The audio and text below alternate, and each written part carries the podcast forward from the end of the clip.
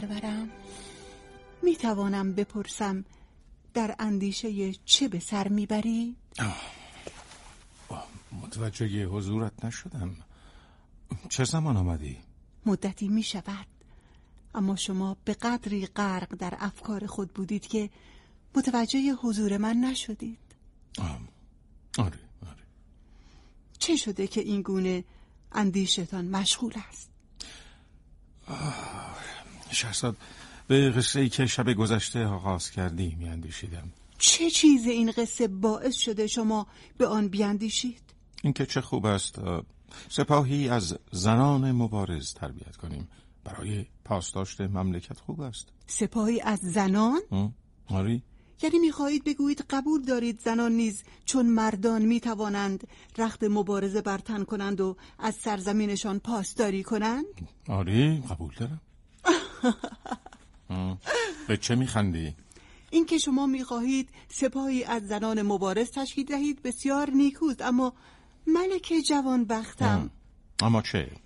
یعنی من اگر قصه ای از لشکر دیوان و پریان بگویم می‌خواهید سپاهی از آنها تشکیل بدهید؟ اگر بتوانم چرا که نه اصلا در اندیشه گفتن قصه ای مباش که راه رهایی تو در آن باشد که این یک مورد در من کارساز نیست. چون این قصدی ندارم. حال ادامه قصت را بگو که مشتاق شنیدن آنم. شب گذشته تا آنجا گفتم که شاه نومان فرزند خود را به یاری سپاه همسایه خود فرستاد و شرکان پسر شاه نومان به اتفاق وزیر لغمان سپاه را هدایت می کردند و تا جایی پیش رفتند که به نزدیکی مرز دشمن رسیدند. شرکان شب هنگام به گشت و گذار اطراف محل اتراق پرداخت. اما از فرط خستگی بر روی اسب خوابش برد و زمانی که چشم گشود خود را در مکانی قریب یافت و از دور دخترانی را دید که با یکدیگر مزاح می کنند و یکی از آنها چونان مردان کشتی می گیرد شرکان بیچاره صحنه غریبی دیده. دیدن آنها شرکان پیش رفت اما خود را به آنها نشناساند و ملک ابریزه که سرور آن زنان بود او را میهمان خود کرد.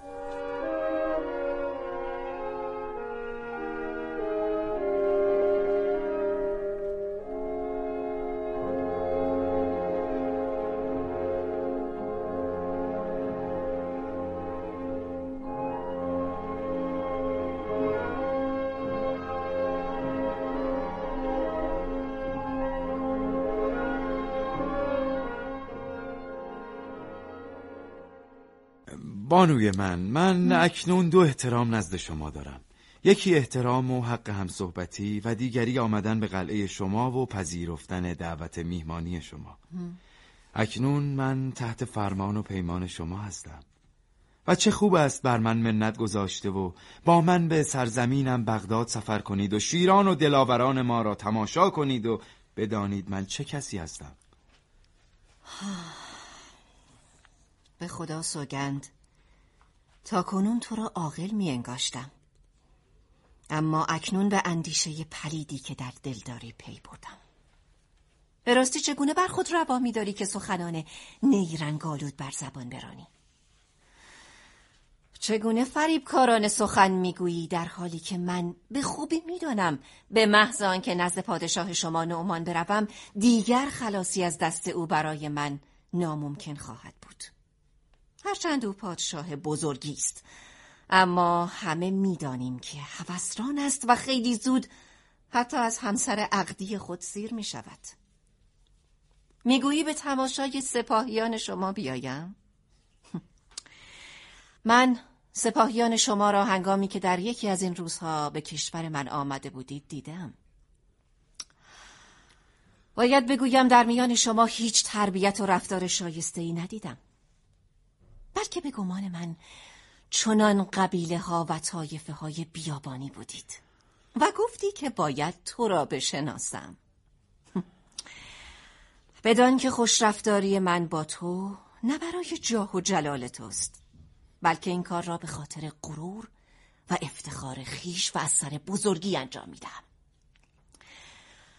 و یاد داشته باش کسانی چون تو نباید با شخصی چون من این گونه سخن گوین حتی اگر خود شرکان پسر شاه نعمان باشی که در این دوران زبان زده خاص عام است. بانوی من دلیل این چیزها که به من می‌گویی چیست؟ سوگن می‌خورم اگر نمی ترسیدم که همه از کار من که دختری رومی هستم آگاه شوند. قصد آن می کردم که به آن لشکر با ده هزار سپاهی خود یورش برم و فرمانده آنان وزیر لقمان را بکشم و سردار آنان شرکان را شکست دهم و بر دست و پایش بند نهم. باید آرام بمانم. میهمان او هستم و مرا نمی‌شناسد. من می‌روم. اما تمام کنیزان و غلامانم را در خدمتت میگمارم که پذیرای تو باشم. سپاسگزارم بانو.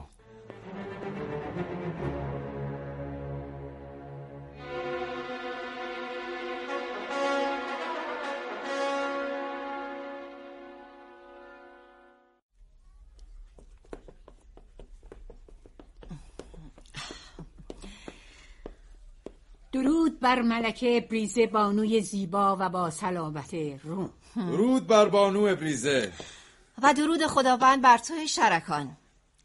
قلعه من را به قدوم خود مزین کرده ای. دیشب بعد از رفتن ما چگونه گذشته؟ مباد بر میهمانی چون تو سخت گذشته باشد. سپاسگزارم بانو. دیشب دروغ گفتن برای پادشاهان نقص و ننگ است. به خصوص برای پادشاهان بزرگ. تو شرکان پسر نعمان هستی. شخصیت و خانمان خیش کتمان و از من پنهان مکن تا از این پس جز راستی از تو نشنوم. زیرا از دروغ کینه و دشمنی زاید. تیری از کمان تقدیر جهیده و به تو خورده است و تو چاره جز تن دادن به قضا و رضا نداری. آری بانو من شرکان پسر شاه نومان هستم که زمانه برای آزار و شکنجه مرا به اینجا افکند. و اکنون هرچه بگویی می‌کنم. دلاسوده دار و خوش باش. زیرا میهمان منی و امنیت جان تو بر من است. اگر تمام مردم دنیا به آزار تو برخیزند نمی‌گذارم به تو دسترسی پیدا کنند مگر آنکه جان از کف بدم. برای ما خوراک بیاورید. همکنون بانو. طبقهای خوراک را بیاورید.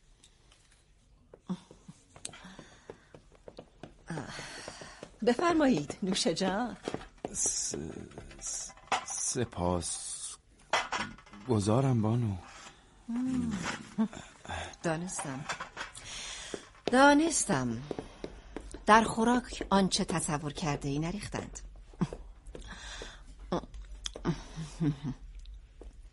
اگر می‌خواستم تو را بکشم همان شب هنگام می‌توانستم. پس دل آسوده داره شروع کن. او به دست ما افتادی شرکا. مرگت حتمیست تو مرا فریفتی. شما کیستی؟ ای شاه دخت بزرگوار و ای گوهر یک دانه دربار روم. آیا کسی را که نزد شماست نمی‌شناسید؟ نه نمی‌شناسم. تو بگو کیست؟ او ویران کننده کشور فرمانده لشکر شرکان پسر شاه نومان گشاینده دژهای جنگی است. ذات و دواهی پیر خبر او را به پدرت اردوب شاه داد و گفته تو برای دستگیری این دلاور شوم به دست سپاه فرخنده روم ما را یاری کرده ای نامت چیست؟ ماسور حال بگو بدانم چگونه بی اجازه به نزد من آمدی؟ به درهای قلعه که رسیدیم هیچ یک از دربانان و پردهداران جلوی ما را نگرفتند اکنون سخن کوتاه کنیم شاه دخت پادشاه منتظر است ما این پهلوان را به نزدش ببریم تا او را بکشد و سپاه او را به آنجا که از آن آمده برگرداند. آری. بی آنکه رنج کشتنشان بر خود هموار کنیم. هیچ یک از سخنان درست نیست. و ذات و دواهی پیر دروغ گفته یا کلام ناروایی به زبان آورده که دروغ و راست آن را نمی‌دانسته. اما کسی که نزد من است نه شرکان است نه از خانواده او بلکه او مردی است که میهمان من شده. حتی اگر می‌دانستم او شرکان است باز از رسم جوانمردی به دور بود که او را تسلیم شما کنم. زیرا میهمان من در پناه من است و من به میهمانم خیانت نمی کنم. و خود را رسوای عالم نمی سازم.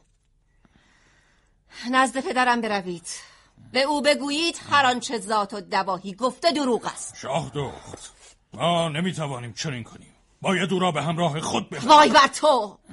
وای بر تو به چه جرأت این سخنان را بر زبان میآوری؟ برو و پیام مرا ببر. زیرا تو مأموری و معذور و کسی تو را ملامت نخواهد کرد. بدون بردن او نمی رویم خاموش این مرد به جهت اطمینانی که به خود و من داشته اینجا آمده. که اگر بخواهد یک تن صد شه سوار را حریف است. اما بانو! اگر از خشم تو در امان بمانیم از خشم پدرت در امان نخواهیم ماند. پس خونتان به پای خودتان.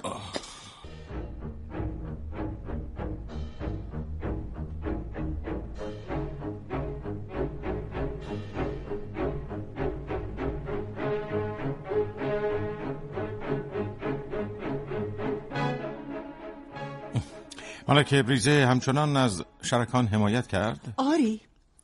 او به شهسواران گفت اگر می‌خواهید با او مبارزه کنید یک به یک با او روبرو شوید که از خرد به دور است. یک تن در برابر صد تن بایستد. خودش نیز رفت و لباس جنگی بر تن کرد. پس حق میهمان نوازی را خوب به جا آورد. بعد از آن چه کرد؟ شرکان با هشتاد نفر از آن شهسواران رو در رو شد و هر هشتاد نفر را به راحتی کشت و تعدادی از آنها که باقی مانده بودند به دست هردوب شاه گریختند تا این خبر را به او بدهند که دخترش ابریزه چه کرده است پس از این ابریزه به کنیزان خود گفت آیا هنوز کسی در قلعه مانده است؟ کنیزان گفتند به غیر از دربانان هیچ کسی باقی نمانده است پس او به خاطر میهمان حتی از خون سربازان خودی نیز نگذشت و آنها را به دم تیغ سپرد اما فقط این نبود هم؟ پس چه؟ ابریزه از شرکان خواست تا تمام آن دربانان را نیز از دم تیغ بگذراند و هیچ کدامشان را زنده نگذارد دربانان را برای چی کشت؟ ابریزه از آنها پرسید که برای چه اجازه دادهاند اطرافیان پادشاه بدون اجازه او به نزدش بروند آنها هم در پاسخ گفتند که رسم نیست در مورد چنین افرادی به خصوص شه شاه از او اجازه بگیرند فقط به همین دلیل آنها را بکشت؟ ابریزه گمان می‌کرد آن دربانان به قصد بردن آبروی او و به کشتن دادن میهمانش چنین کردند بنابراین بر آنها رحم نکرد پس از آن چه شد وقتی خبر به گوش پدرش پادشاه روم رسید؟ ابریزه چون بیم همین موضوع را داشت هویت خود را بر شرکان آشکار ساخت و به او گفت که دختر هردوبشاه پادشاه روم است و ذات الدواهی پیر نیز مادر بزرگ اوست که پس از این ای به کار خواهد برد تا ابریزه را بکشد به خصوص که ابریزه شهسواران ویژه قصر را کشته و همه جا این را شایع خواهد کرد که دختر پادشاه به سپاه دشمنان پیوسته. پس باید به همراه شرکان به سرزمین او برود. بنابراین از شرکان خواست تا با او مهربان باشد. که قطعا با شنیدن این سخنان ابریزه شرکان بسیار خرسند و شاد شده. آری. پس به او قول داد تا با او به خوبی رفتار کند. اما علت دشمنی پادشاه روم و پادشاه قسطنطنیه را از او جویا شد که ابریزه چنین گفت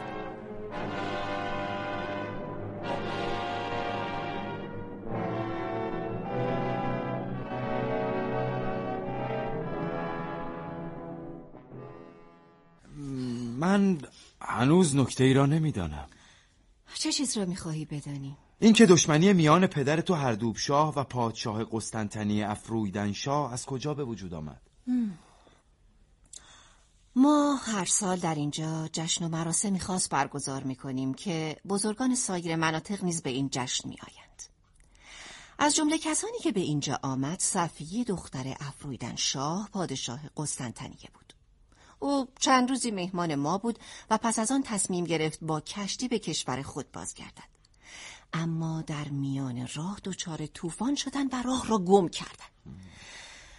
مردمی از اهالی جزیره کافور آنها را نجات دادند و از غذای روزگار کشتی های ما که با اهالی جزیره کافور خصومتی دیرینه داریم به آنها برخوردند و بیان که هویت صفیه را بدانند همه را به عنوان غنیمت ضبط کردند.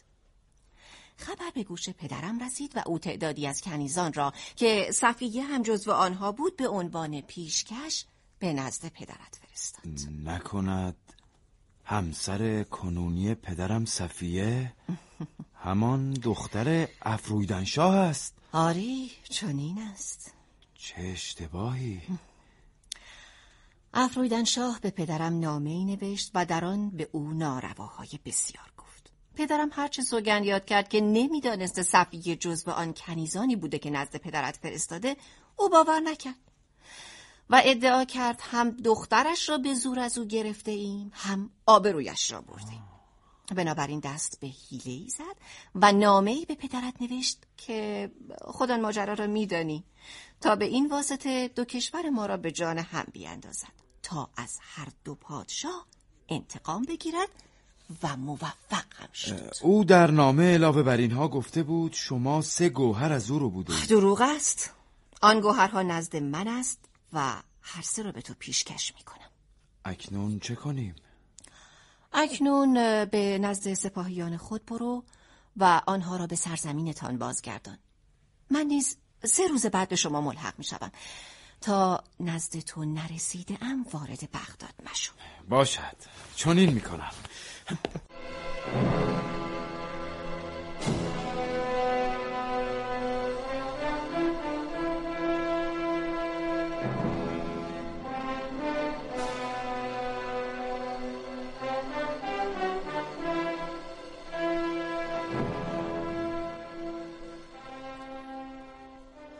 شرکان خود را به سرعت به نزد وزیر لغمان رساند و تمام ماجرا را برای او شهر داد و پس از آن با همه سپاه به سمت بغداد روانه شد.